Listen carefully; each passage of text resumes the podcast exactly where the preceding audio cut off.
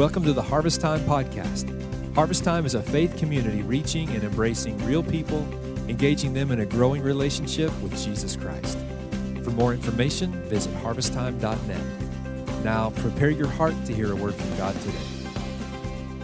When Time magazine launched the 100 most famous people of all time, number one was Jesus Christ, number two was Napoleon, and number three was a guy named Muhammad.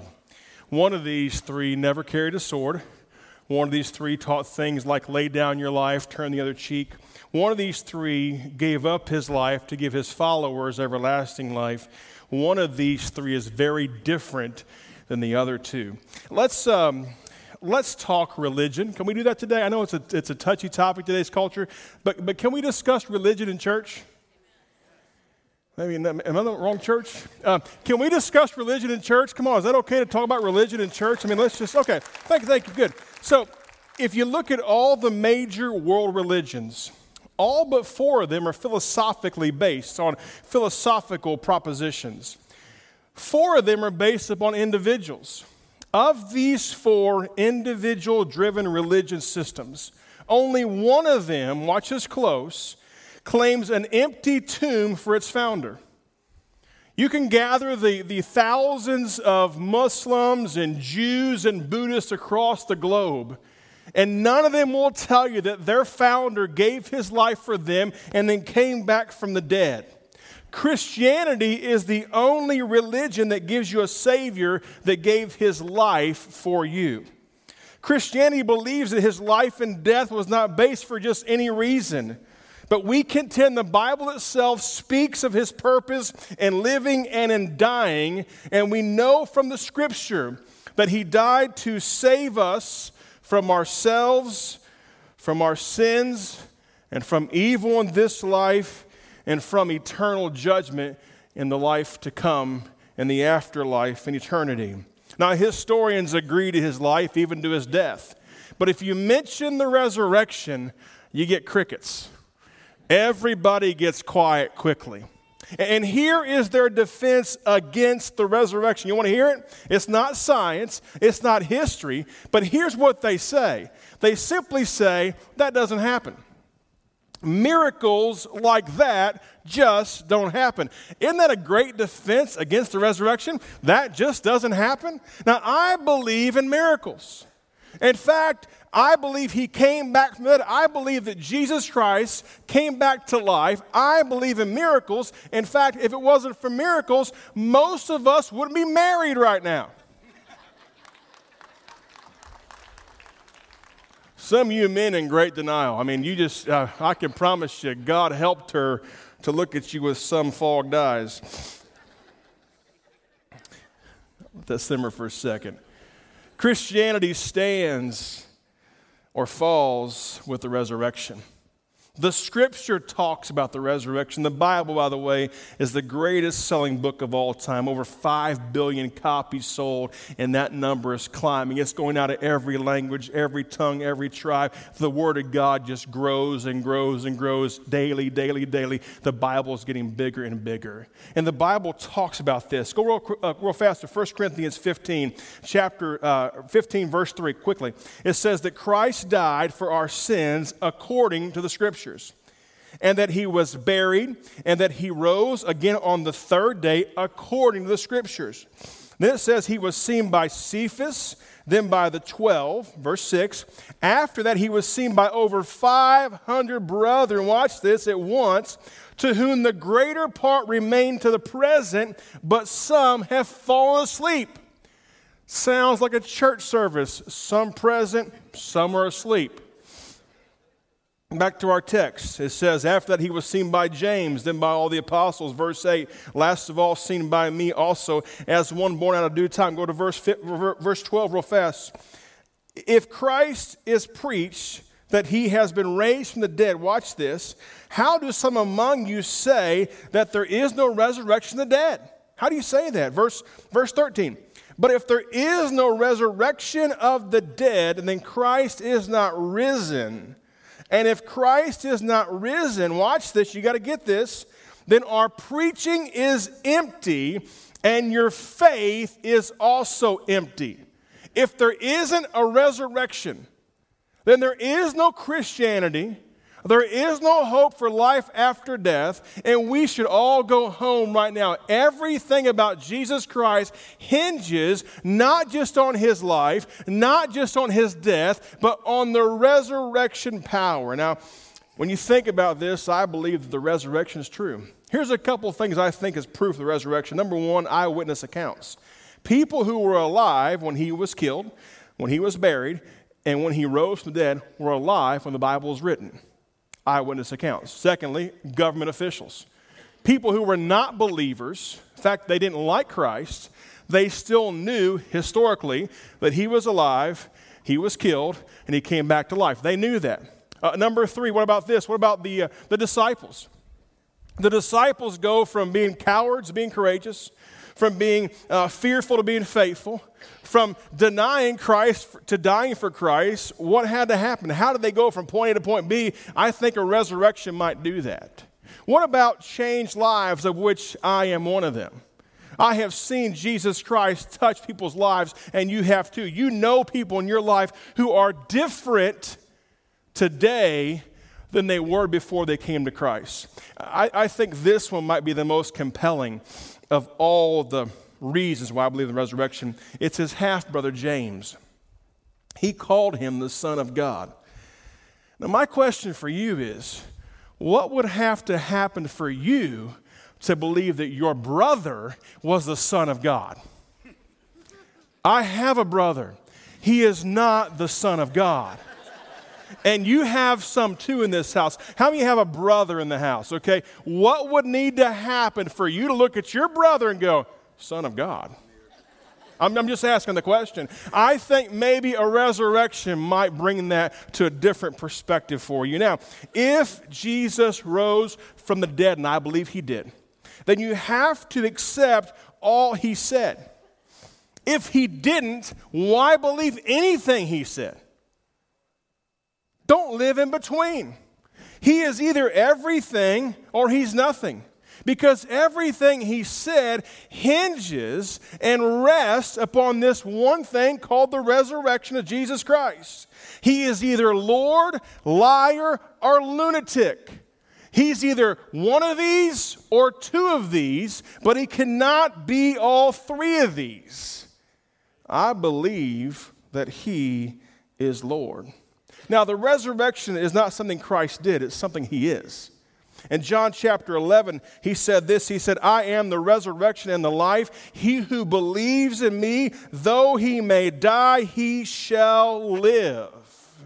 His resurrection gives us hope. Watch this that sorrow can be turned to joy, that loss can be found, and that death can come back to life. I have seen Jesus Christ resurrect marriages and families and finances and relationships and employment and physical bodies. I have seen Jesus Christ make up the gap in people's lives because he is the risen Savior.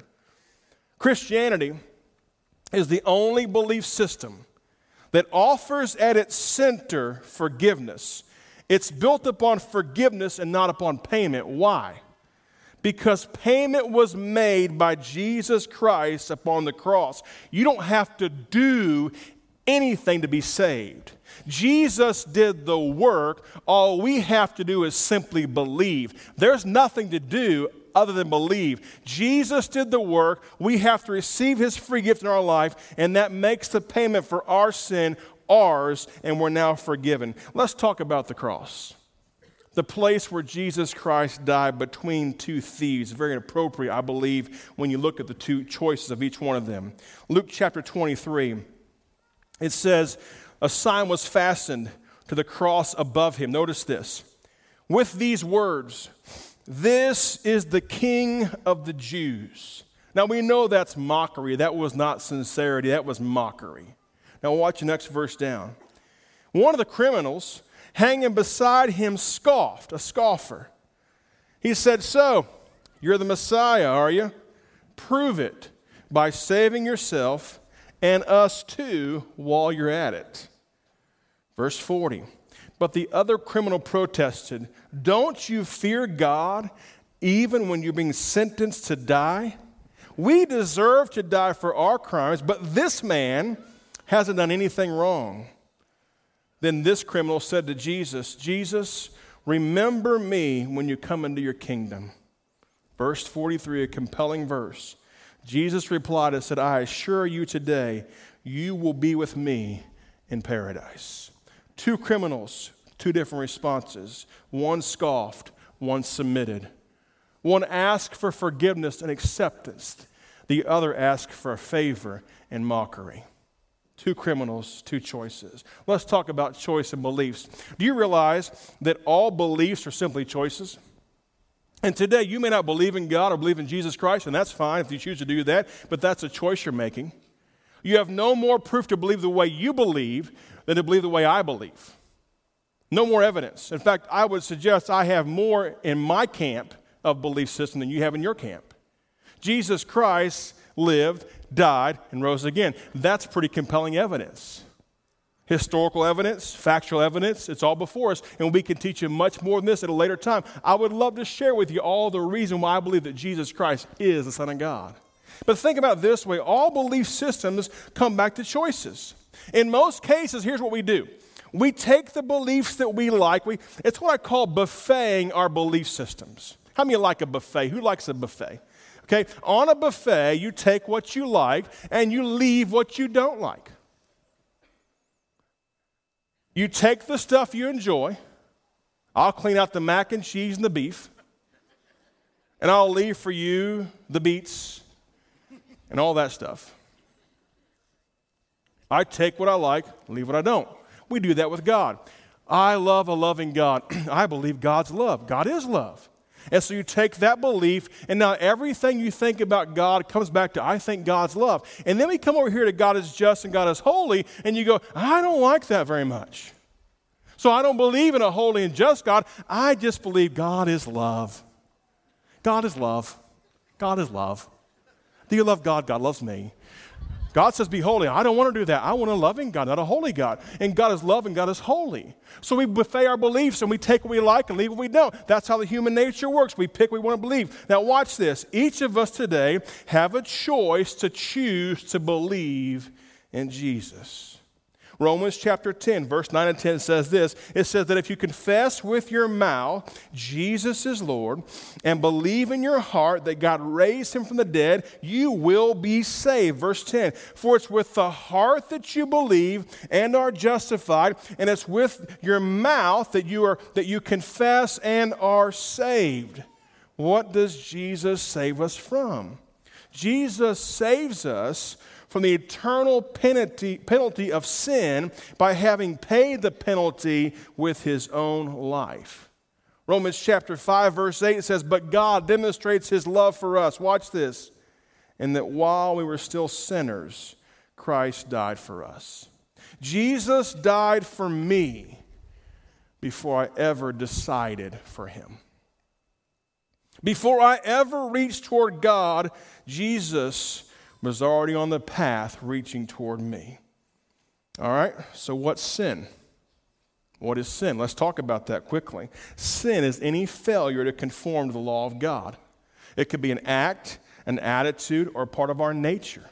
Now, here's the good news and the bad news. The good news is we're all in this together. All of us in our lifetime have sinned and have sinned. The difference in this room today is not who is sin and who is not sin. The difference is who's received forgiveness of sin from Jesus Christ versus who still walk in their own self assurance and living out their life their way. Romans chapter 3, 23, you got to get this. It says, For everyone has sinned, and we all fall short of God's glorious standard. Listen this close. it's like when you were a kid at the amusement park and they had a little measuring stick. And if you weren't tall enough, you weren't going to get on the rod. Y'all tracking so far? Say yes. And here was the measuring stick. And if you weren't a certain height, you couldn't get on. So you walk up to God's glorious standard of living. God's righteousness, God's holiness, all these things. And here's the standard. And you walk up and you're this tall. But guess what? Jesus Christ makes up the gap.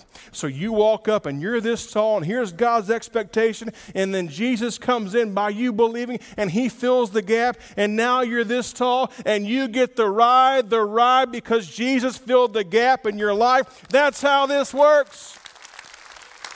Now, my dilemma growing up was I was always afraid of the ride. I was tall, but I was too scared.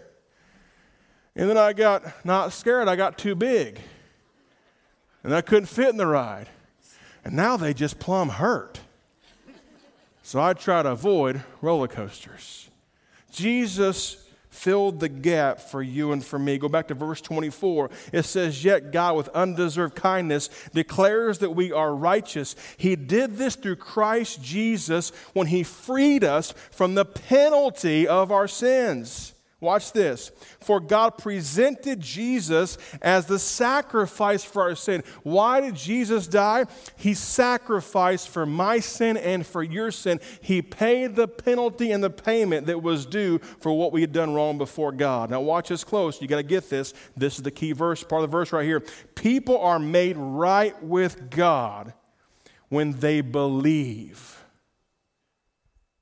When you walk up to God's glorious standard that's right here, and you look at your life, you say, Man, I am nothing. You know what you got to do to fill the gap in for Jesus to fill the gap? You simply have to believe. Everybody say, Believe.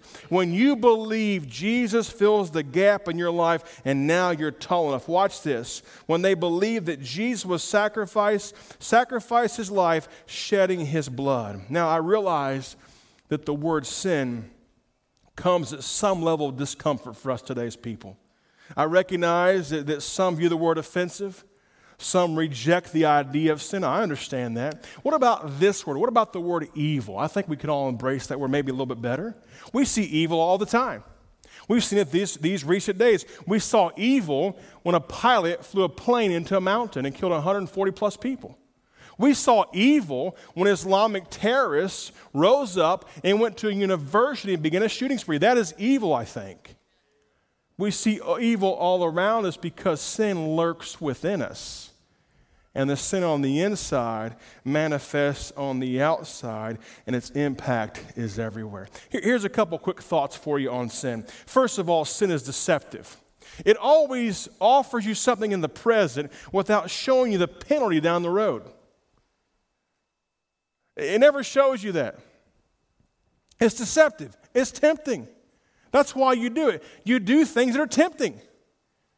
Sin is also driving us to a life of duplicity. A lot of people are person A with this group and person B with this group. And sin encourages that. Sin says, come to church, raise your hands, go to church, do all the right stuff. Live like Jesus on Sunday from 9 to noon. And then go out here on Monday and live like all your friends and everybody else because that's okay because God is love and He's okay with that. Sin encourages a life of duplicity. Our culture, our social media, our internet technology access and our character flaws on the inside make us all very vulnerable to that lifestyle. What about this? Sin is destructive by nature, it destroys lives and people and things that matter to us. Sin also has delayed consequences, leaving us with the belief that we have dodged the bullet. Whew, that was close. I barely escaped. You can escape the grip of the devil. You may think you're out ahead of him but He's got you right where He wants you. The Bible tells us the final outcome of sin is death. Romans chapter 6, 23 says, The price or the wage of sin is death. Hear me today. The longer you choose not to deal with your sin, the more it will cost you. Sin is felt often like a bruise or a wound in our life. Bruises are under the skin, pains we feel, the unseen things, the addictions, the bondages, the hurts of the past, the guilt, the shame that manifest at unexpected times. The prophet Isaiah, 700 years before the crucifixion of Christ, wrote about this day. He said, He was wounded for our transgressions, bruised for our iniquities. The chastisement of our peace was upon him, and by his stripes we are healed. All we like sheep, all we like sheep have gone astray. We have turned everyone to his own way.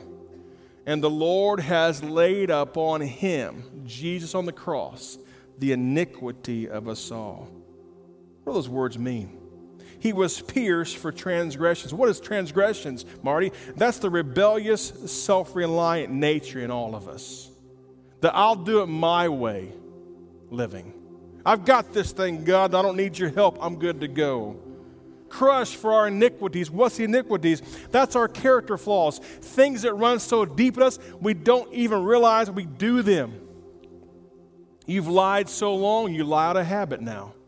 You've lusted so long, you lust out of habit. You've been angry so long, that's all you know. You've cheated so much, you're comfortable with it. See, that's when sin moves to a character flaw in your life into not just a sinful act, but an iniquity that's now present every day. And you think no one sees it, and everybody sees it. And you think you got it, but you don't have it. Jesus can help you today. He was punished for our peace. I think we could all agree today that our world needs peace. Jesus paid the price for our peace. He was whipped for our healing because we're sick.